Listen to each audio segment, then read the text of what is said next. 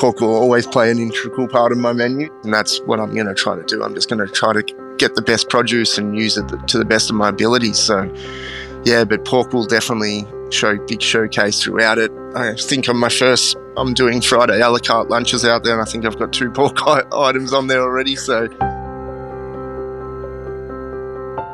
this is the crackling. I'm Anthony Huckstep.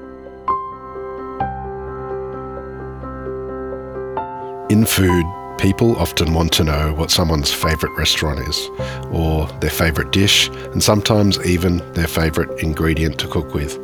For Liam Downes, it's an absolute no brainer. The pig offers too many opportunities to pass up as his favourite. Liam, how are you? I'm really well, thank you. Thanks for having me. It's good to get you on the show. Uh, you have a great love of the pig. Tell us a bit about that. What's what's so great about it as an ingredient?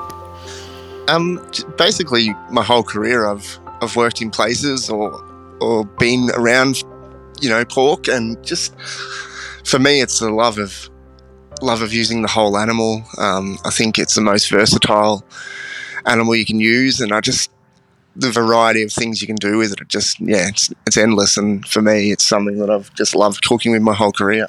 Is there uh, any any sort of cut in particular that you zero in on when you've sort of done the whole beast butchery that you love to cook and eat? Um, we use so at our restaurant, one of our restaurants, Moon and Mountain, we use the hock. Um, we do a pressed hock, Asian style. Um, that one's been a, uh, on the menu for six years. I haven't been able to take it off. Um, but also the tail. I love using the tail. I love using the head. Um, I just love the obscure cuts that you've got to really work with. Um, tell us a little bit about the tail and what you do with it. You know, that's that's not often you know a part of the pig that's that you see on menus. Um, what what do you do? We um, I learned a technique years ago where we we brine them and then cook them slowly in a stock, and then you know once it's out, you pull the bones out, and you, we turned them into croquettes. So like crumbed them up, and and it was just yeah, just that gelatinous, beautiful meat that you get from the tail that no one really knows about. So yeah, it's just a favorite. It's something that no one really tastes, and they see it on a menu and they think, "Oh, tail," and then you taste it, and it's it just blows people away. Uh, you, are in um, Ballarat, an amazing place. Tell us a bit about the, the region and, and what it's like as a, as a food bowl. Um, so I've been here for on and off for nearly 20 years now. And I'm actually, I grew up not far from here, so about 45 minutes from Ballarat. Um, over the time, the food, the food region and the bowl and the, and the producers have just just grown significantly. I guess it's due to demand and it also being such a you know a fertile, rich area um, in terms of potatoes and vegetables and everything, cheeses. There's there's just a vast array um, that I don't think I think it was kind of not known for a long time as well. So just being able to kind of over the years seek little places out and you know new producers and it's just yeah it's a great place to to cook you, you're you've got no, you know, there's no end to what you can cook with up here. You mentioned that you grew up about 45 minutes from Ballarat. To take us back to what life was like for you as a kid and, and what sort of role did food play for you? So, food was a massive part of my life. So, my mum and dad owned a small country hotel, a small pub. So, I grew up my bedroom was literally five meters from the kitchen. Um, grew up in a pub. Um, as I've met a few kids over my journey, a few guys that have grown up with the same kind of in the same kind of setting, and it's yeah, it was pretty unique setting to grow up in. Obviously, mum and dad worked tirelessly; they were always busy, um, and it really taught me work ethic and showed me, you know, what what can be done with food. And as I said, it was just a small country pub, but mum and dad did a lot of the cooking. They're both fantastic cooks. So yeah, growing up in that setting, I probably I was probably born into the role, so to speak. So I didn't really have a choice. Is there any sort of feasts or dishes that you recall from from within the family of growing up? Yeah, every so mum and dad had Wednesday nights and Sunday nights off, so they'd work. They, as I said, they worked tirelessly. They worked incredibly hard, but Wednesday night was always our night to sit down, and Dad would get a, a knife fillet in, or he'd, you know he'd make a beef Wellington. He makes an amazing beef Wellington. Um, he'd make the pate and he'd do all sorts of stuff. So like for me that that Wednesday night was always pretty cherished. Um, we loved we loved when dad both mum and dad amazing cooks so either one of them would cook something pretty special um, and we'd sit down as a family. It was kind of our ritual because they worked so hard. So, yeah. Also, my grandma was a, an outstanding cook. So Christmas, Christmas lunches, and anytime you went to grandma, she made she made amazing pies and all sorts of stuff. So I've had a I've had it in my family my whole life. Did, is there anything specific that you remember your grandma making that sort of you have fond memories of? Yeah, her pies were her pies, little pies she made were outstanding. Um, her roasts, all sorts of stuff. Like I'd go and stay with her, and she'd make me a steak sandwich that was just blow your mind. Like it was just yeah, she just put a lot of love into her cooking, her desserts, all sorts of stuff. She was just she was just a great cook. Where did you start to cut your teeth and sort of begin a career sort of in the kitchen? Yeah, so I helped. Obviously, living in the pub, mum mum would get busy, and you know, if it was a Wednesday night and she she'd do seventy people, then she'd need a hand. So from 13, 14, I was in the kitchen helping mum doing larder and all sorts of things like that. And then I guess the natural progression was I kind of realized I wanted to be a chef. So Ballarat was 45 minutes away. So I came up here and worked as a kitchen hand for a couple of years um, at Craig's Royal Hotel. And that kind of solidified that I wanted to do it. Um, people were warning me about late nights and all that stuff, but I really fell in love with it. Um, and yeah, working as a kitchen hand, I didn't wash dishes for long. I kind of was pushed up up the line, so to speak, as as a kitchen hand, and kind of cut my teeth really early. And that was, yeah, I guess that set set in cement that I wanted to do it. Uh, you, you, you, took off from um, from the region for a little while. Tell us about about that period of time and sort of what impact it had on you, sort of being in Melbourne. Yeah, so I, I took off. I was I was working my way through. There's a large hotel chain up here that I was working at at the time, and I kind of felt I'd been elevated to a, an executive chef position really young, and I was only 23, 24. And I'd, I'd kind of pushed myself to do it, and I was doing a great job, but I, I found holes in my abilities, and I found, you know, I, th- I thought there's got to be more. So, yeah, I took off down to Melbourne for a while. Um, and just yeah, just it wasn't for super long to be honest, but it was it was probably the little kick I needed to really push my food, I guess, and just see what else there was out there. I'd been kind of ticking along for a while, and then yeah, the next thing I know, I was in Melbourne working crazy hours with with amazing chefs. So that was yeah, that was um a big push in my career.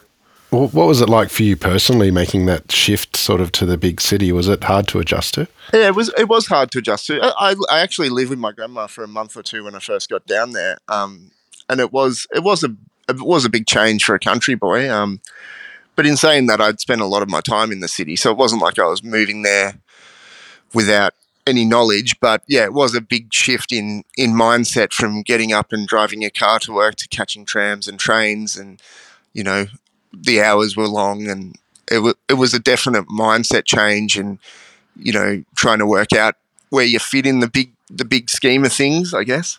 Mm. Well, tell us about coming back to Ballarat. What's what's been the sort of real key venues and moments for you, sort of as you have built your career?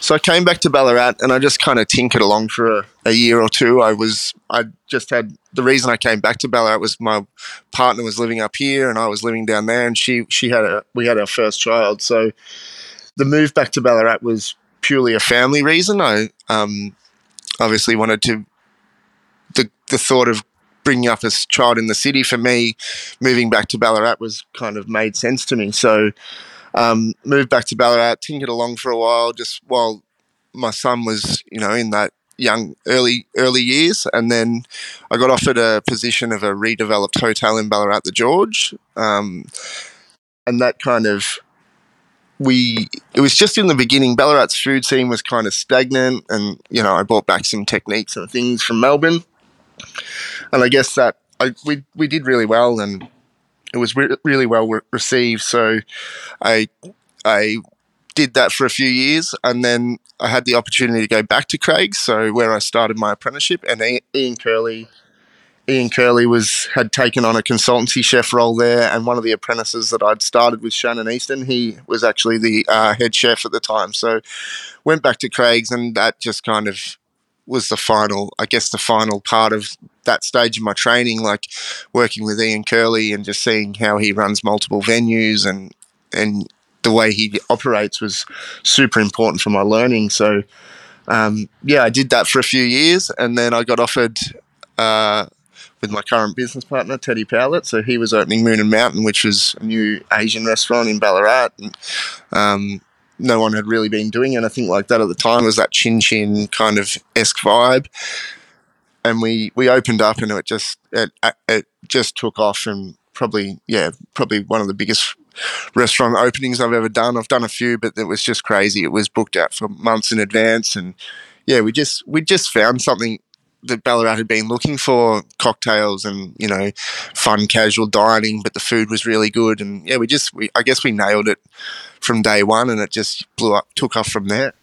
Well, I want to explore that a bit more in a sec, but I can't let um, Ian Curley pass up. Do you have any stories of um, what it's like working with Ian Curley? Uh, he's a very exuberant man, and he, he knows what he wants. And it was it was an honour to work for him. To be honest, it was um, hard work. Of course, we were incredibly busy, and um, we we worked really hard, but we had fun as well. And he taught us a lot along the way, and it was yeah, it was a great experience. I loved working under him. Tell us about the development of your food during that time. Was you mentioned that throughout the kitchens that you've worked in, that pork has played a big role. Um, do you remember any sort of dishes, you know, from the George or Craig's, you know, where pork featured that sort of exemplified your cooking at that time? Um, we we used Western Plains pork at the time, and it's one of the best pork products I've ever used. So to have that on board and use them as a um, as a supplier, we we could we could do a lot of things with it. So um, one of Ian Curley's classic dishes he brought up was his cotoletta. Um, we did a yeah we did a really really beautiful pork cotoletta. We did rillettes, all sorts of things. Just once again using using the pig and and using it to a, to the best of our abilities.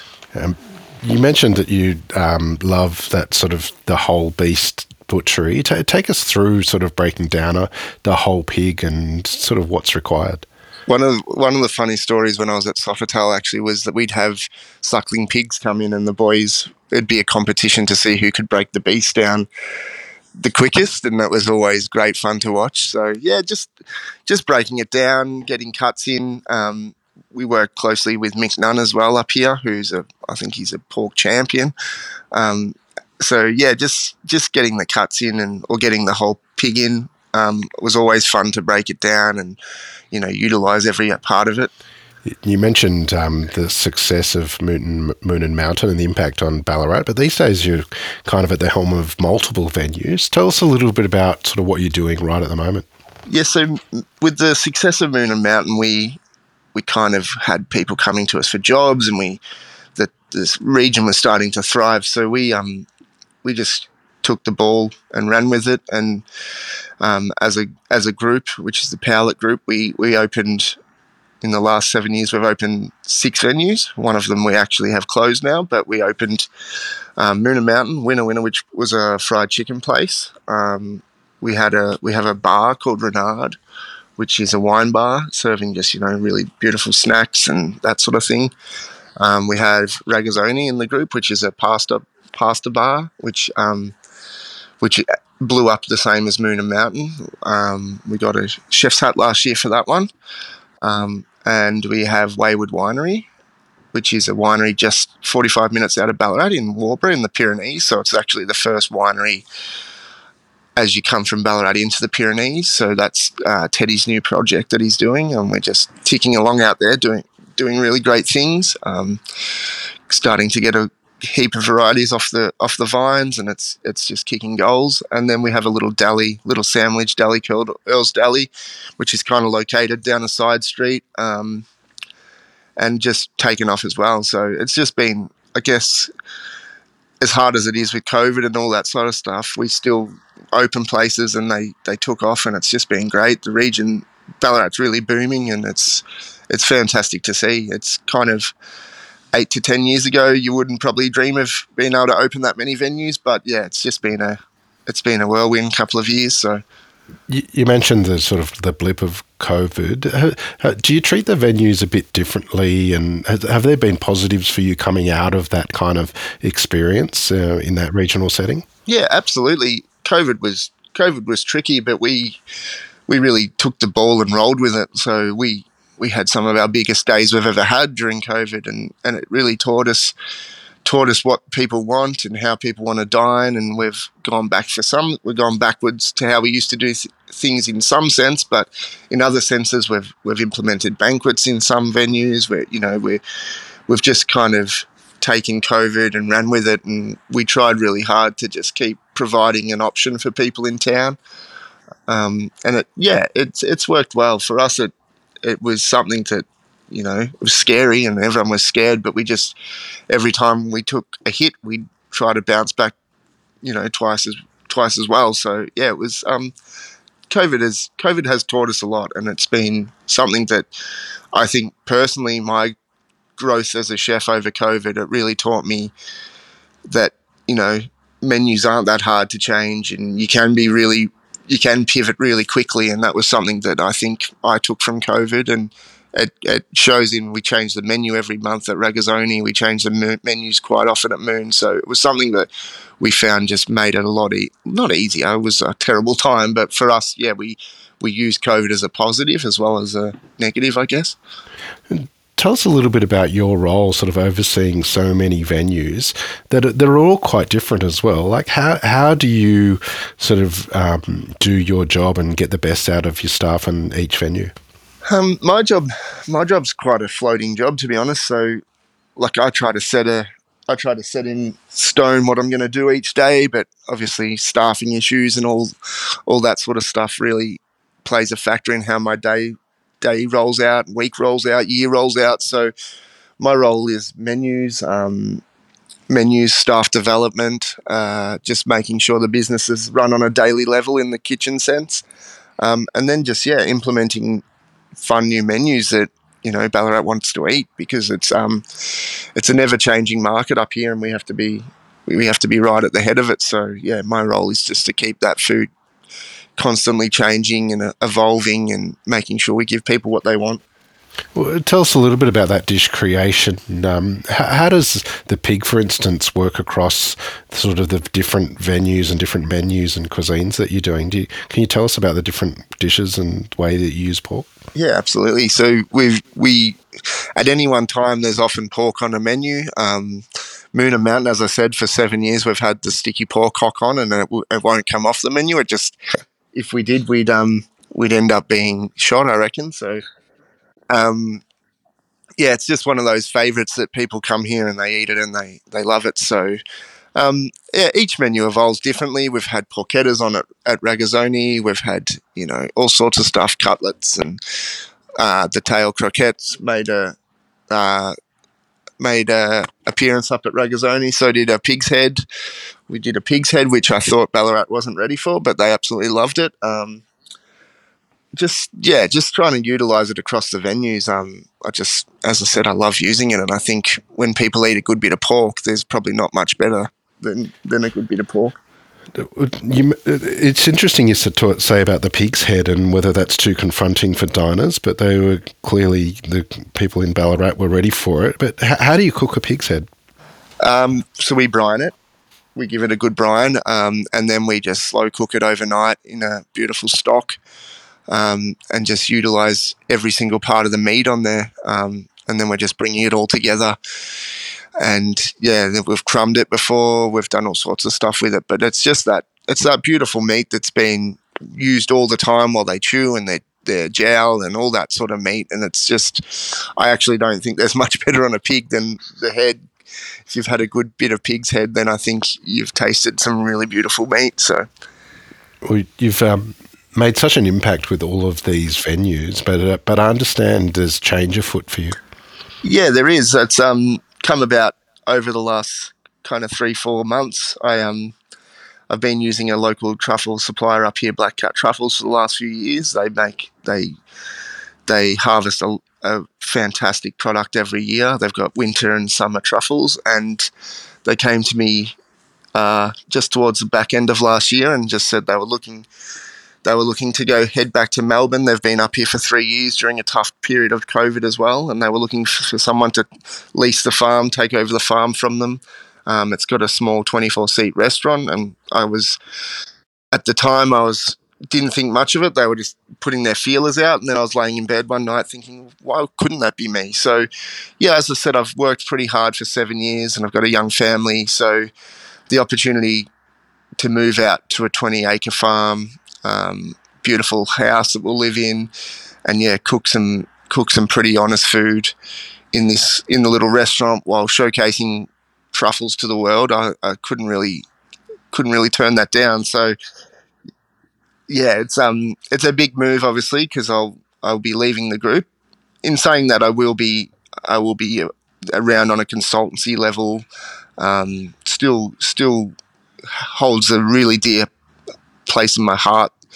Um, the group, but this opportunity was really too good to throw away. So, I guess the next stage of my career is looking after my family and being around for them as my boys grow up and my wife and you know, and then just moving to the next stage in my career, which is hopefully just cooking really beautiful food for a small number of people, but in a beautiful setting.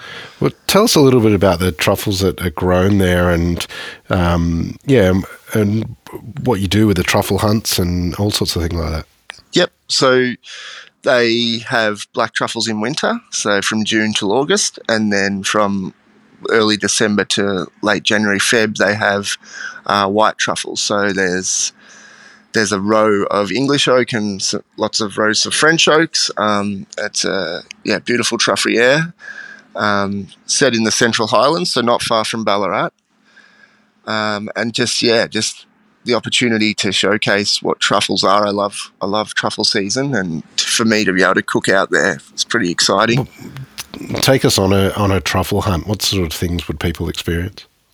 So you'll come in, you'll come in on a, I'll say wintry because it'll be it'll be a cold winter's morning. You'll hopefully be rugged up, um, and you we will take the people out through the Truffière um, with the dogs. So Tom Tom, the current owner who I'm leasing the property off, he's going to hang around and teach me everything about truffles. Um, so they've got a beautiful dog Lottie, and we've just purchased a dog Hugo. So teaching people about how truffles how truffles grow for once because I think that's a, a lot of mis- mystery around that, um, and then how the dogs find them. Um, will then people will, will gather these truffles, people will dig them up, and we'll take them back to the restaurant, and we'll showcase it in all its glory over six courses. In so the morning hunt we'll do a six course beautiful beautiful menu. That's kind of my time to show off a little bit, and then the afternoon hunt's more more laid back pizzas. We've got a wood fired oven out there, so pizzas and charcuterie and yeah, just and just showcasing local food. I've got got some great relationships up here with, as I said, Mick Nunn, who's at Salt Kitchen, who does fantastic charcuterie. Um, I've just got great relationships throughout the region, so I just want to showcase as much as I can in the region while showcasing the truffles that we grow on the property. Um, we have a heap of veggie gardens there that my wife's super excited to get into and start, you know, setting up for each season. Um, yeah, just just really want to cook from the heart, and I guess my whole life being a country boy, this has kind of been a dream to to be able to just go out into the back and harvest food and you know cook cook from the heart. So yeah, this is kind of an I guess a nod to where I've, I've come from and where I want to be, and we'll just see what evolves from there. Well, it sounds like the sort of dream that a lot of people in food would would have. Um, it's absolutely incredible. Tell us a little bit about this simple sort of cookery that you're going to do. You know, you you're in at the helm of sort of this group with very different food offerings, and um, what sort of dishes and will we see pork sort of weave through that menu? Yes, absolutely. Pork will pork will always play an integral part of my menu. So, um, I I guess I'm going to cook I've, as you say, I've been cooking, you know, pretty intensely across all these different cuisines for a while. Um, and when I write menus, I'm having to go from Asian to Italian, and you know, and for me now, this is probably taking me back to just cooking one way and just you know cooking from the heart. It'll be it'll be honest cooking. I, I hope and it'll be it'll be stuff that I love to eat. I never try to put something on my menu that I don't love to eat. But yeah, just just bringing it down to I guess cooking for 24 people, it's a lot different than cooking for big numbers. So the things I can do, the way I present the food, everything will will probably elevate, I'll elevate it slightly. you know, and just take it to a level that I, I just want people to feel comfortable and I want them to enjoy the food. It, it won't be anything too crazy. It'll just be, you know, honest cooking. I think there's a lot of, you know, like the Annie Smithers of the world who just cook honestly and, you know, everything's, she's using the best produce and that's what I'm going to try to do. I'm just going to try to get the best produce and use it to the best of my abilities. So, yeah, but pork will definitely show big showcase throughout it. I think on my first, I'm doing Friday a la carte lunches out there, and I think I've got two pork items on there already. So, yeah. Well, it sounds extraordinary. When when is this likely to sort of um, be open to the public and up and running? So we take over. We move out there May 12th, and truffle season starts June the 3rd. So we, yeah, we have open bookings uh, a week ago, and it's been pretty outstanding the re- response so far. Um, so yeah, June 3rd is our first truffle hunt on the Saturday morning. And then we have an afternoon one on the Saturday, one on the uh, morning hunt on the Sunday, afternoon hunt on the Sunday. So we we will um, I think we'll do a bit of a dry run late May um, with family and friends, and then we'll we'll go from there. I'm just hoping to hit the ground running. I um I think my years of experience, I should be able to nail it straight away. So yeah, just excited to get out there and start putting my stamp on it. And yeah, it's uh, it's a pretty nerve wracking time, but also terribly excited. So. Yeah, I mean, after being at the helm of such important institutions uh, in Ballarat, like, how are you feeling about having your own sort of little um, patch in the country? Yeah, I'm. I'm excited. I, as I said, I'm really excited, and I'm. I'm just. I'm just keen to get out there. I think, as you say, I've been doing. I've been working alongside other people for a long time, so I guess this is my time to showcase who I am. And, you know, not that I haven't been doing that, but this is really just a stamp from me and to show this is everything I've learned of my career. So, yeah, just bringing everything together that I've learned and just trying to make people happy. That's the end game every day. So, well, Liam, it sounds absolutely extraordinary and um, can't wait to see uh, what you do there on the farm. And it's been an absolute honour to have you today on the Crackling to hear just a part of your story. Yeah, it's been fantastic. I really appreciate you inviting me on. It's um, a bit of an honour to be invited on, so I thank you for that. Well, we'll have to catch up again soon down the track and see how you're going out at the truffle farm. Absolutely, that'd be fantastic. This is The Crackling, a Deep in the Weeds production in partnership with Porkstars. I'm Anthony Huckstep Stay tuned as we catch up with some of Australia's best chefs and pork producers to discover what makes Australian pork so special.